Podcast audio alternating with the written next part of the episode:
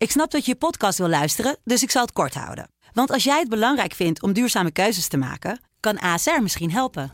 Nou hoor ik je denken, hoe dan? Nou, bijvoorbeeld bij het duurzaam herstellen van schade. Of de premies die we beleggen volgens ons duurzaam beleggingsbeleid. Dat bepaalt waar we wel en juist niet in investeren. Wil je meer weten over welke duurzame keuzes ASR maakt? Ga dan naar asr.nl slash duurzame keuzes. ASR doet het. Zo, dan kan je nu lekker naar je podcast luisteren. Dit programma wordt mede mogelijk gemaakt door de Krasloten Decemberkalender. Dit is Strikt Privé, de dagelijkse showbiz-update met Evert Zandegoed en Jordi Versteegden. Nou, hoe zou Geert Wilders vanochtend opgestaan zijn, denk jij?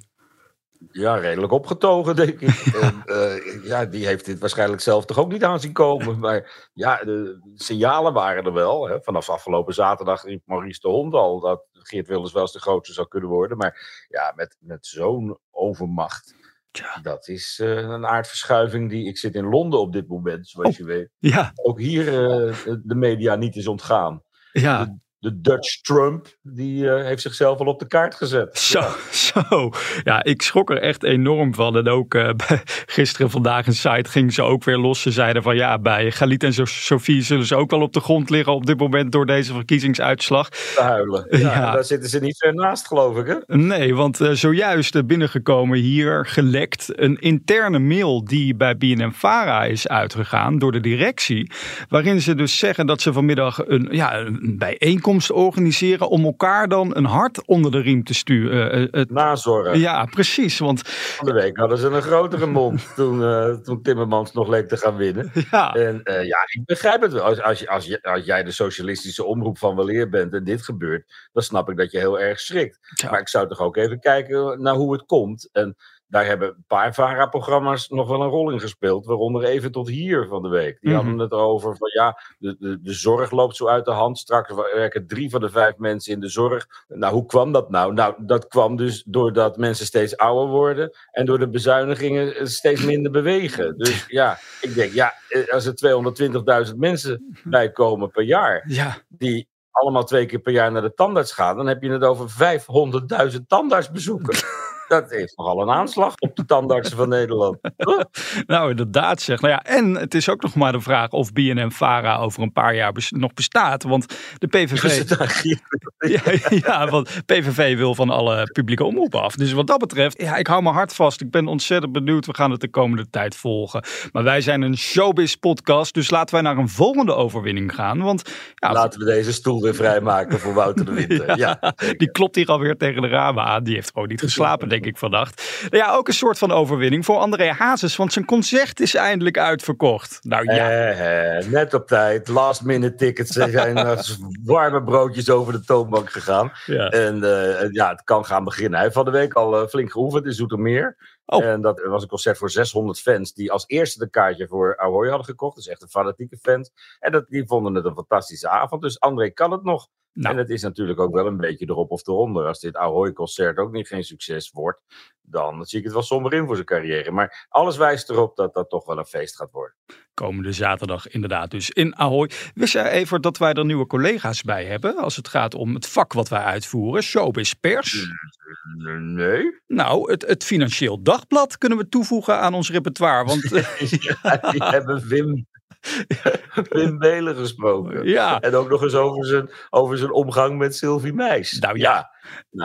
Hoe, Zij is absoluut geen golddigger volgens eh, Wim Belen, want ze wist niet eens wie die was. Nou. Nou, het bewijs is geleverd.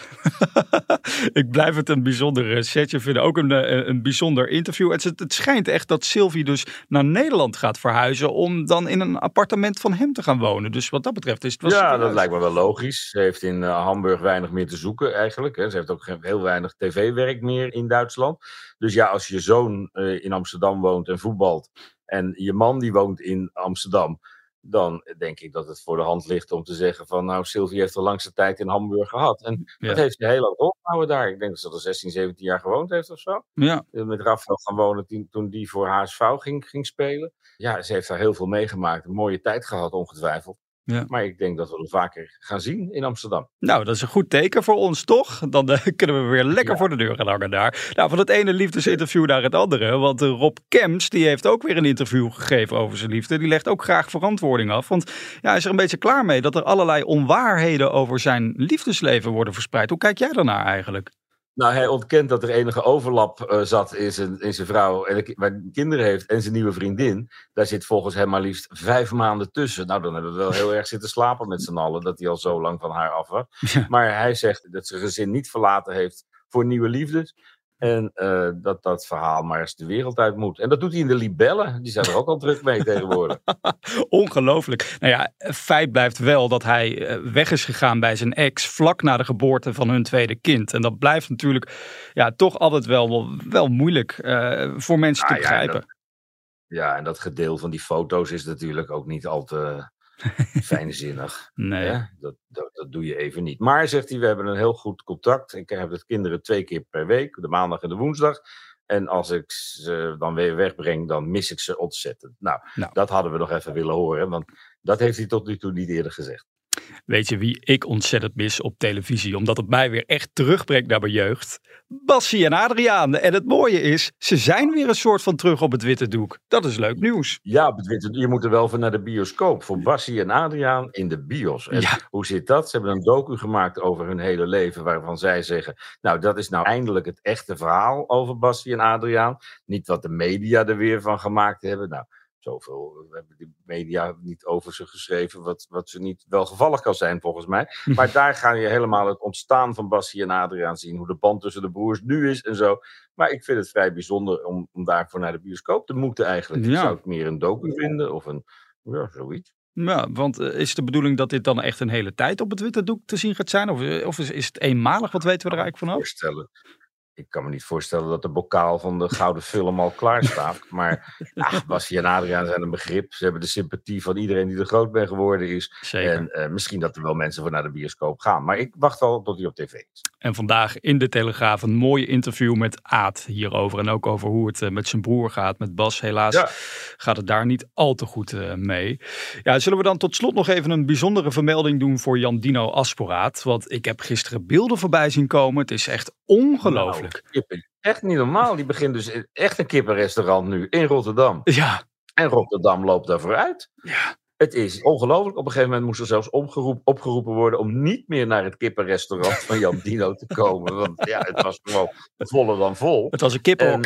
Het was een kippenhok geworden, ja. ja. En, en, nou ja, het, ik vind het wel grappig dat hij dat uh, voor elkaar krijgt, moet ik zeggen. En dat het meteen een instant succes is. Nou, inderdaad. Kan niet lang duren voordat het uh, meer vestigingen krijgt door heel het land. Kan ik me zo voorstellen. En dat heeft hij dan toch maar weer eens mooi voor elkaar, die Jan Dino. Een ondernemer, puur zang.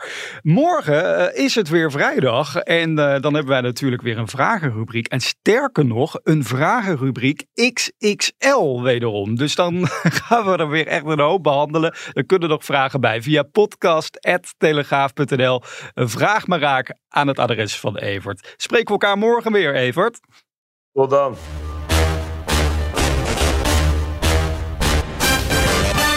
Dit programma werd mede mogelijk gemaakt door de Krasloten Decemberkalender.